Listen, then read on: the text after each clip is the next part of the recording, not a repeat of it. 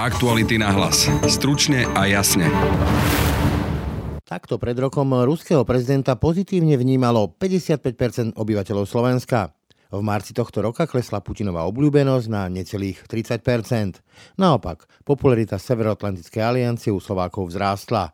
To sú výsledky aktuálneho prieskumu verejnej mienky. Prieskumu, ktorý ukázal aj značnú myšlienkovú zmetenosť Slovákov, pripomína Daniel Milo z ministerstva vnútra. Podľa môjho názoru to presne ukazuje na to, že ako má značná časť populácie akoby nejasno, alebo keď to mám povedať po slovensky hokej, v tom, čo sa vlastne u našich susedov deje. Čiže je tam akoby rozpor medzi srdcom a hlavou. Slovensko nevie siahnuť na vilu blízku ruskému oligarchovi. Momentálne tá vila nie je zaistiteľná, aj štátny kataster tvrdí, že ju zaistiť nevie, keďže ju nevlastní priamo Deripaska, ale vlastní ju Stanislav Karabut, ktorý sa nenachádza na sankčných zoznamoch. 66% Slovákov vidí vojnu na Ukrajine ako nevyprovokovanú agresiu Ruska.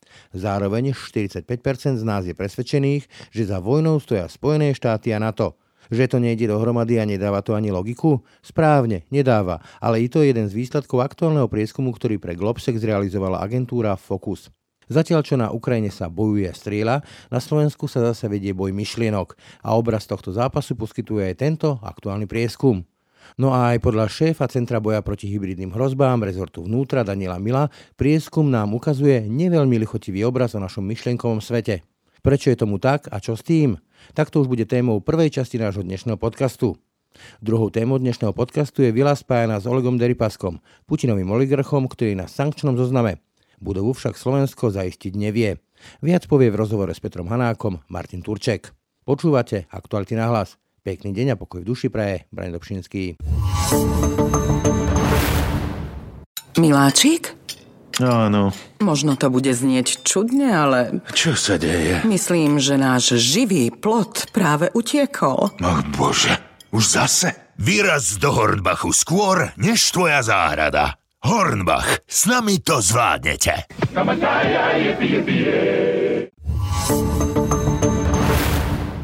Zatiaľ, čo v marci minulého roka bola podpora Vladimíra Putina, respektíve pozitívne vnímanie Vladimíra Putina na Slovensku na úrovni 55%, v marci tohto roka to kleslo už len na 28%. Na druhej strane narastla popularita NATO a aj vnímanie, pozitívne vnímanie Severoatlantskej aliancie ako akosi garanta našej bezpečnosti.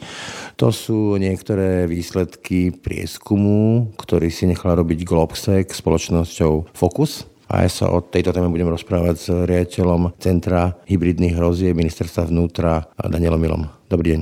Dobrý deň, prajem. Takže ako to čítať, tento prieskum? Dostaneme sa k tým rôznym rozporom, ale zostaneme u tohto Vladimíra Putina.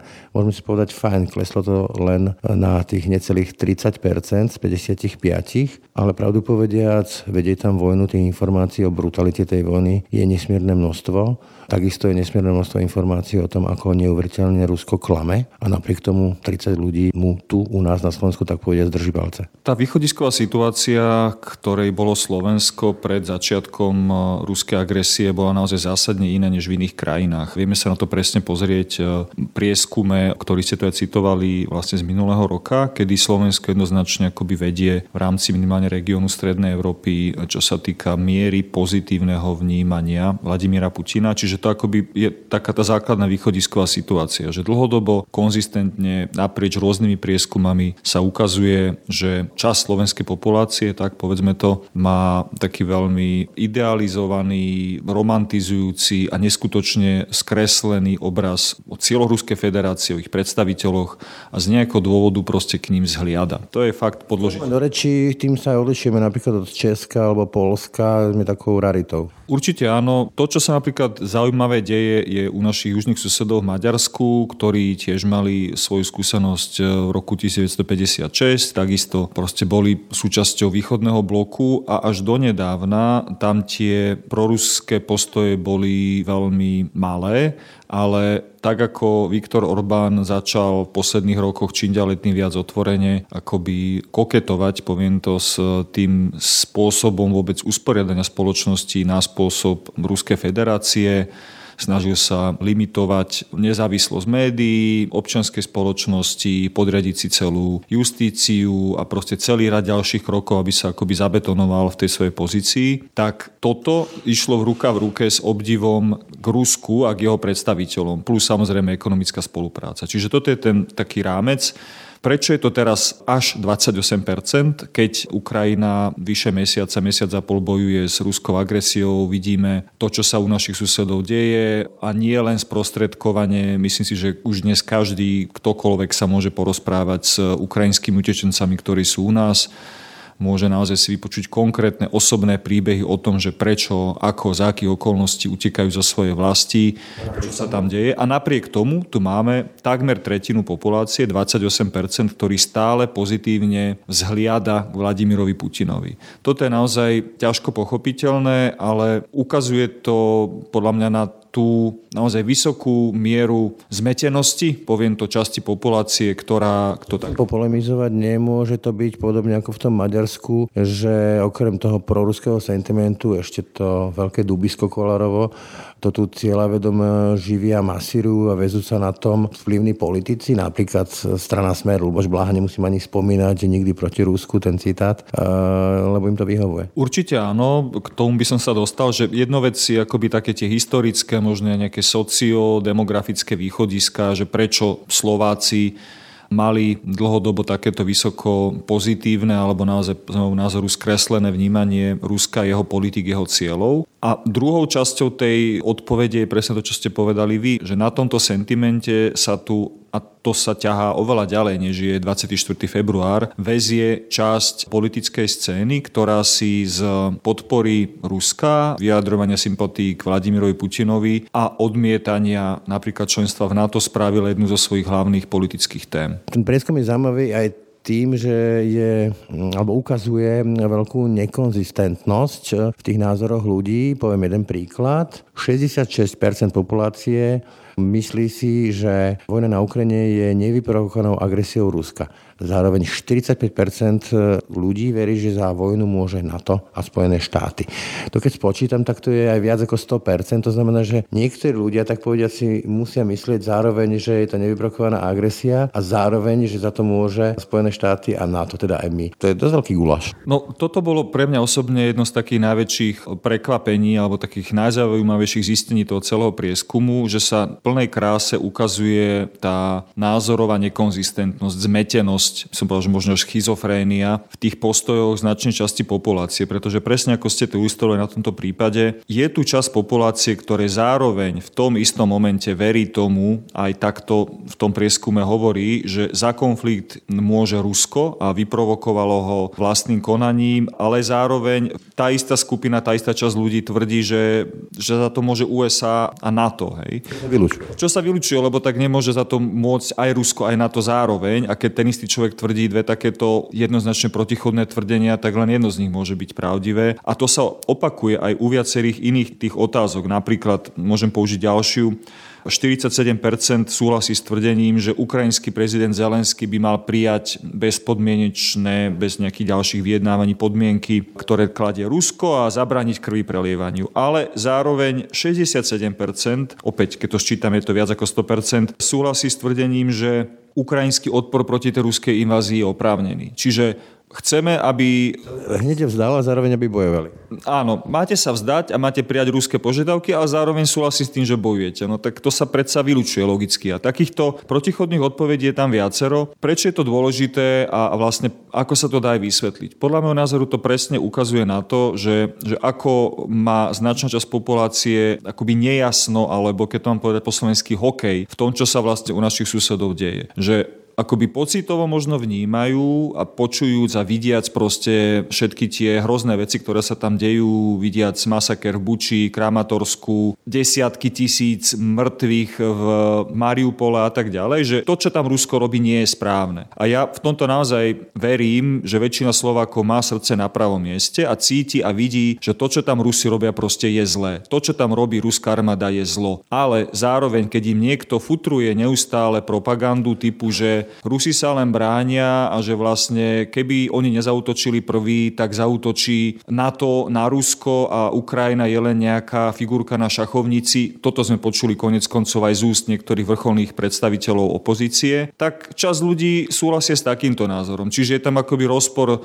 medzi srdcom a hlavou, keď to mám tak povedať, že ja chcem veriť a verím, že väčšina naozaj ľudí na Slovensku je empatických voči tomu, čo sa deje na Ukrajine a cítia, že Ukrajinci sú tu v práve, že sa bránia nespravodlivému, ničím nevyprovokovanému útoku, ale zároveň akoby im niekto stále do toho jedno ucha našeptáva cez rôzne Facebooky, cez rôzne tlačové konferencie, zhromaždenia na Slavíne a podobne, že vlastne tu nejde o to, že Ukrajina sa bráni voči agresívnemu Rusku, je to konflikt medzi USA a Ruskom. Áno, tak, tak... falošný narratív, ktorý tu presadzuje, sa snaží presadzovať Kremel od začiatku. Takáto nekonzistentnosť a konfúznosť myslení je veľmi dobre formovateľná deformovateľná, povedzme. A keď si to namodelujem, tak e, tá vojna neskončí zajtra, neskončí o týždeň, môže sa vlieť celé mesiace a už dnes začínajú byť ľudia unavení, ako z utečencov, tak povedzme aj z tých obrázkov, z tých masakrov. To je prirodzený fenomén, že ľudia sa unavia a môže sa tá podpora Putinovi opäť vzrastať, respektíve môže vzrastať chuť, aby to Zelenský zabalil, poviem to takto ľudovo. Milím sa? Tento scenár je vysoko pravdepodobný, lebo tiež súhlasím s tým, že tá vojna asi neskončí za mesiac alebo ani za týždeň. Samozrejme závisí to od, od spôsobu v prvom rade, ako sa Ruska Ukrajina dohodnú na nejakom prímeri, alebo teda akým spôsobom spôsobom táto agresia Ruska skončí. Ale faktom je to, že ako budú narastať tie negatívne dopady ekonomické, sociálne, hovoríme o najvyššej, najvyššej miere inflácie za posledné desiatky rokov, nárast cien energií, komodít, potravín. Toto všetko sa bude samozrejme negatívne premietať do života každého jedného bežného človeka, nielen u nás na Slovensku, všade v Európe aj vo svete. Hovorí sa o tom, že nás čaká možno najväčší hladomor za posledné roky, keďže Ukrajina a Rusko sú najväčšími pestovateľmi, vývozcami obilia. Možno ďalšia imigračná vlna. Čiže možno ďalšia imigračná vlna, nestabilita v krajinách, neviem, Afriky, možno Blízkeho východu, čiže tých akoby oveľa širších dopadov na ostatné regióny sveta bude veľmi veľa. A áno, s týmto možno veľmi cynicky rátajú niektorí politici u nás na Slovensku, ktorí už teraz akoby podsúvajú ľuďom falošné a zavádzajúce vysvetlenie, že za nárast cien benzínu nemôže agresívny Putin, ktorý zautočil na Ukrajinu, ale môže za to Zelenský, lebo sa nevzdal. Čo je absolútne falošné a perverzné tvrdenie. Keď vás niekto napadne a chce vám, neviem, podpáliť váš dom, tak logicky sa budete brániť všetkým, čo máte k dispozícii a nie hovoriť, že tak si ten môj dom radšej zoberte a ja sa nebudem brániť, dávam čo len chcete. Ako si vysvetľujete takú tú, ja to tak čítam povedzme na tých sociálnych sieťach, hoci to je len čriepok sociálne siete, a že živočišnú nechuť e, k Ukrajincom, k tomu, že sa bránia k Zelenskému, však tých 47%, ktoré hovorí, odkazuje do Kieva vzaj to hneď a zaraz. To je čo? To je proste nechuť e, znášať akoľvek dôsledky. Mňa sa to netýka, ako sa na tom vezie Robert Fico. Ťažko tu nejako interpretovať, môžeme nejaké psychologické modely si tu dať, že či by sa v rovnakej situácii, keby sme boli napadnutí my ako Slovenská republika mocnejším, vojensky mocnejším, ekonomicky silnejším subjektom, či by sme sa dokázali podobným spôsobom zmobilizovať a brániť sa aj za cenu vysokých obetí, tak ako to robia Ukrajinci veci, alebo by sme súhlasili s nejakým potupným usporiadaním, ktorý bolo možno akože menej krvavé, ale prišli by sme tam o samostatnosť, nezávislosť, právo rozhodovať o svojom živote. Model 38-68. Model 3868 áno, akože dáva nejakú indiciu o tom, že ako možno by sa časť populácie zachovala. Tu možno nadviažem a použijem trošku iný prieskum, ktorý tiež nedávno vyšiel, že myslím 27% populácie povedalo, že by v prípade útoku na Slovensko išlo brániť Slovensko proti takejto nejakej agresii, čo je naozaj šialene nízke číslo. S tým chce štát robiť, lebo naozaj, keď takmer 30% ľudí je ochotný sa brániť, ten zvyšok nie je ochotný brániť. A teraz to nie je žiadne patetické, že vlast, ale to je, že dedinu, dom, kde žijem, deti, ktoré mám, ženu, ktorú mám, rodiča, mama, otca a nie sú za to ochotní vystreliť. Ja chápem, že to je zložité, ale, ale Ukrajinci ukazujú, že to ide. Čo s tým štát chce urobiť? No, trošku možno len doplním to, čo ste vy povedali, že toto je stále nejaká teoretická rovina. Kebyže sa rovnakú otázku spýtate Ukrajincov možno pred tým útokom, tiež by to nebolo 100%, ale to percento by bolo vyššie preto, lebo majú skúsenosť so zabratím a s okupáciou častí územia, či je to anexia Krymu, alebo je to vyhlásenie tých tzv. ľudových republik na Donbase, Donecku a Luhansku. Ale dejiny však tam neustále boli nejaké vojny. Áno, zase ich história je, je presne o niečom inom, než je, než je to u nás. Čiže ja chcem veriť, že v prípade, že by naozaj došlo k nejakému, nedaj Bože, vojenskému útoku na Slovensko, tak e, ten podiel populácie, ktorá by sa reálne aj zapojila, bola ochotná zapojiť do obrany vlasti, by bol oveľa vyšší. Že toto je nejaké deklaratórne tvrdenie v prieskume verejnej mienky, kedy ľudia nie sú možno ochotní riskovať alebo povedať, že by boli ochotní riskovať svoje životy, aby ochránili svoju vlast, ale ja dúfam a chcem veriť, že by to v tej praxi naozaj bolo, bolo niečom inom. Pri takýchto číslach, povedzme to posledné, že ani necelá tretina by bola ochotná sa brániť e, v prípade agresie, invázie na Slovensko, mali by mať stále ten priestor, ktorý majú ľudia, ktorí naozaj spochybňujú tú bezpečnosť a obrany schopnosť Slovenska. Nebudem teraz tie mená hovoriť, poznáme ich zrejme všetci. A tie narratívy, ktoré šíria, to je, to je naozaj pomaly na tej úrovni, že vzdajme to. No ten defetizmus a to veľmi falošné volanie pomiery je naozaj pre mňa úplne absurdné. To, čo sme videli v nedelu na Slavíne. Volať pomiery v situácii, keď je jasný agresor a jasná obeď je úplne perverzné. Naozaj povedať človeku, ktorého niekto bije palicou, že nech je tu mier a nech sa on zdá, je úplne hlúposť, namiesto toho, aby sme tomu, kto je bytý, kto je napadnutý, pomohli. A čo s tým? No, máme tu nejakú sadu nástrojov, ktoré sú nedostatočné a to je potom naozaj otázka hranice slobody slova, hranice toho, že prečo sociálne médiá, konkrétne Facebook, umožňuje šírenie tejto ruskej propagandy v takej miere, v akej to umožňujú, prečo nedokážu efektívne vymáhať svoje nástroje. Začína sa aj na tomto poli diať a proste štát, môžem povedať aj ja za ministerstvo vnútra, začína rozbiehať svoje aktivity, máme oveľa lepší prehľad o tom, čo sa deje, začínajú sa robiť nejaké protiopatrenia, ale je to veľmi veľký problém, lebo toto, čo vidíme, podrýva schopnosť štátu efektívne reagovať a brániť sa v prípade, že by došlo k nejakej krízovej situácii. A to, že tu nejaká skupina politických aktérov alebo iných aktérov, niekedy možno prepojených na, na cudzie mocnosti, vytvára, úmyselne vytvára podľa môjho názoru zraniteľnosť voči takémuto pôsobeniu, naozaj je vec, ktorá musí byť urgentne riešená. Toľko Daniel Milo z ministerstva vnútra. Ďakujem. Ďakujem aj ja.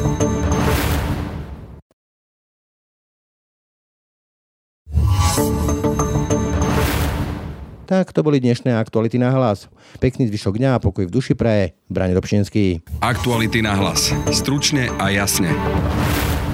V tejto chvíli mám pri mikrofóne nášho investigatívca Martina Turčeka, ktorý dnes na aktualitách publikoval text o vile ruského oligarchu Olega Deripasku, ktorá ale zrejme nepatrí úplne až tak jemu a preto mu slovenský štát nevie nejakým spôsobom zobrať, zabaviť, zastaviť, alebo čo sa vlastne teraz robí s majetkami ruských oligarchov. Pýtam sa už Martina Turčeka. Ahoj Peter.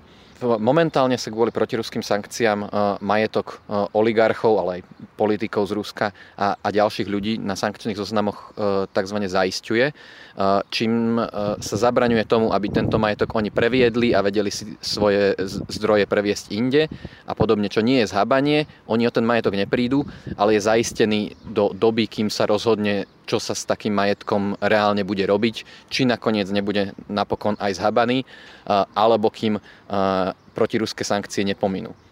No a Oleg Deripaska je vlastne e, človek, ktorý je jeden z najväčších ruských oligarchov a v Bratislave e, blízko ruskej ambasády, teda na Palisádach, v jednej z najdrahších štvrtí Bratislavy vlastní historickú vilu, ktorú mu teda Slovensko zaistiť nemôže, lebo on ju nevlastní na papieri, ale podľa tvojho článku ju vlastní cez nejakého blízkeho nastrčeného človeka? Túto vilu vlastní manažér Deripaskovho koncernu, volá sa Stanislav Karabut. A o tejto vile písal niekoľko rokov dozadu týždenník plus 7 dní, označili ju za Deripaskovú vilu. Dokonca zverejnili aj cenu, za ktorú mala byť vila predaná. Už v tom čase to bolo necelých 5 miliónov eur, čiže teraz má zrejme hodnotu ešte o mnoho, o mnoho vyššiu vybavovať predaj týmto uh, ruským zástupcom mal aj slovenský oligarcha Štefan Cuc. No dobre, ale Deripaska to, to teda nevlastní formálne, vlastní to jeho manažer a nemôže manažer také, takéhoto veľkého koncernu naozaj vlastniť tú vilu? Nemôže to byť naozaj vila toho manažéra a nie toho oligarchu? Toto je niečo, čo by mali vedieť preskúmať štátne orgány pri preverovaní toho, či sa majetok zaistiť dá. Momentálne kataster tvrdí, že keďže Deripaska formálne vilu nevlastní, ale vlastní ju Karabut, ktorý na sankčnom zozname nie je. Momentálne tá vila nie je zaistiteľná, aj e, štátny kataster tvrdí, že ju zaistiť nevie, keďže ju nevlastní priamo Deripaska, ale vlastní ju Stanislav Karabut, ktorý sa nenachádza na sankčných zoznamoch. Prepač, a bolo by vhodné alebo pomohlo by, keby napríklad Slovensko iniciovalo doplnenie tohto pána na sankčný zoznam? Určite by to pomohlo zaisteniu. Otázka je naozaj, že kto všetko má byť po akú úroveň na sankčnom zozname, či tam majú byť len oligarchovia, alebo po akú úroveň ich rodiny, prípadne ich manažéri. Na to ja takto priamo odpovedať neviem, že kto je naozaj ten, kto patrí a kto nepatrí na sankčný zoznam. Každopádne, čo sa týka zaisťovania, tak tomu vie napomôcť aj iniciatíva Európskej únie, ktorá by chcela e, vyvinúť nástroje, ktoré pomôžu preskúmať skutočné vlastníctvo majetkov práve pre účel ich zaisťovania. Napríklad, či majetok napísaný na schránkovú firmu, alebo na advokáta, alebo na niekoho manažéra nevlastní v skutočnosti nejaký oligarcha, ktorý už na sankčnom zozname je a teda by bolo možné ho zaistiť, aj keď nie je napísaný priamo na túto osobu. Momentálne však asi nie je jasné, dokedy by takéto nástroje e, mohli, mohli byť hotové a, a ako by boli v budúcnosti efektívne. Ako sa to vôbec dá zistiť, keď jednoducho to, to na papieri vlastní niekto iný. Štátne orgány majú k dispozícii množstvo informácií, s ktorými vedia narábať, keď e, majú na to e, zákonné podmienky. E, predsa len štát sa vie pozrieť na finančné transakcie, ktoré mohli byť prevedené v súvislosti s financovaním a kúpou majetkov, či už ide o jachty alebo nehnuteľnosti. Kataster má zmluvy, v ktorých môže byť spomenuté nejaké financovanie, nejaké záložné práva, ktoré sa týkajú nákupu alebo pôžičiek na, na tieto nehnuteľnosti, ktoré, do ktorých ak, ak orgán, ktorý by skúmal to zaisťovanie nahliadne, tak môže zistiť, že naozaj Deripaska s, nejak, s nejakým konkrétnym majetkom má viac, ako oficiálne priznáva. Kto je to vlastne Oleg Deripaska a prečo e, by sme mu ten majetok mali zaistiť? Ja teda viem, že je to jeden z najväčších ruských oligarchov, že sa e, prezýval, myslím, hliníkovým kráľom, ale čo to má reálne s vládou v Rusku? Má naozaj on také spojenie s Putinom, že e, treba nejakým spôsobom voči nemu zakročiť? Alebo prečo to vlastne e, tie sankcie postihujú? E, áno, Deripaska je blízkym Putinovi, magazín Guardian ho dokonca nazval Putinovým obľúbencom, a, ale v tomto prípade nejde o nejaký hon na čarodejnice voči konkrétne Deripaskovi a nie nikomu inému. Ide naozaj o relatívne plošné sankcie voči e, množstvu oligarchov, ktorí sú Putinovi blízki, ktorí napomáhali v minulosti e, jeho režimu a tomu, aby e, sa Rusko dostalo až tam, kde je teraz. A, a ide aj o ekonomický tlak na, na tie špičky, ktoré môžu Putinom nejakým spôsobom pohnúť ešte aj v tomto čase, ktorý v, v tomto prípade má zmysel. Čiže oni sú tá, ako keby tá, tá vládnúca vrstva v Rusku. Áno, to nie je len Putin sám, ale aj oligarchovia okolo neho, ktorí uh, na tom systéme participujú a z neho profitujú. Chápem to správne? Dlhodobo určite áno, hoci momentálne už to začína vyzerať, že Putinovi ani nevadí, ak sa od neho tí oligarchovia už postupne odstrihávajú, začínajú voči nemu hovoriť pomerne ostré vyhlásenia a už to vyzerá, že Putin prebral opraty vládnutia do rúk v podstate sám tvojom článku sa píše, že v tej vile vlastne nebýva Oleg Deripaska, pochopiteľne, že e, tá budova je dokonca prenajatá, takže tam nechodí ani na nejaké výlety dovolenky do Bratislavy. E, kto ju vlastne užíva a čo to znamená pre tých ľudí? Prenajetu ju má známa IT firma Pixel Federation, ktorá sa venuje najmä vývoju online hier.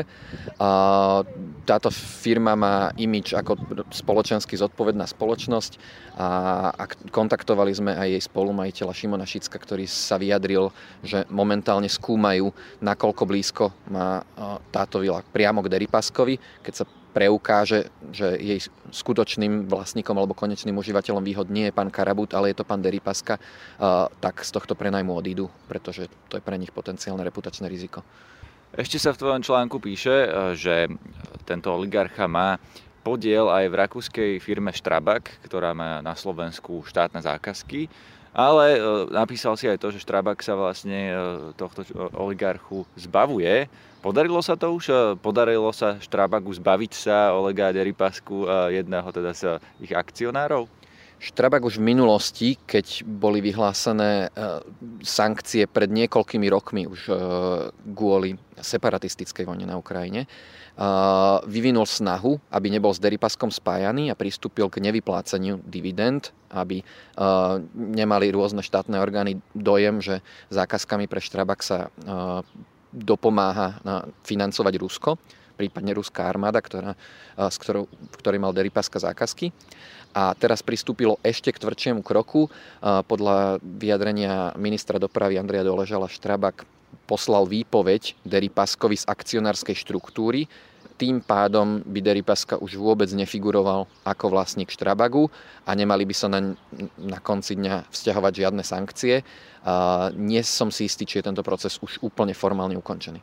Takže Štrabák mu dal výpoveď z tej zmluvy, ale my ešte nevieme, či ju on prijal, či sa nebude napríklad súdiť alebo niečo podobné. Áno, neviem, ako majú nastavené podmienky v spoločenskej zmluve, ktoré sa týkajú akcionárov. Nejaká výpoveď z akcionárskej štruktúry nie je úplne štandardným nástrojom, pretože ako náhle niekto má nejaké súkromné vlastníctva, vlastne nejaké akcie, väčšinou o nich rozhoduje sám, ale možno možno to majú nastavené tak, že ho naozaj e, dostať von z tej e, akciovej štruktúry vedia akcionárskej štruktúry vedia. Ráno nahlas. Ranný podcast z pravodajského portálu Aktuality.sk Pekný deň a pokoj v duši praje. Braň Robšinský. Všetky podcasty z pravodajského portálu Aktuality.sk nájdete na Spotify a v ďalších podcastových aplikáciách.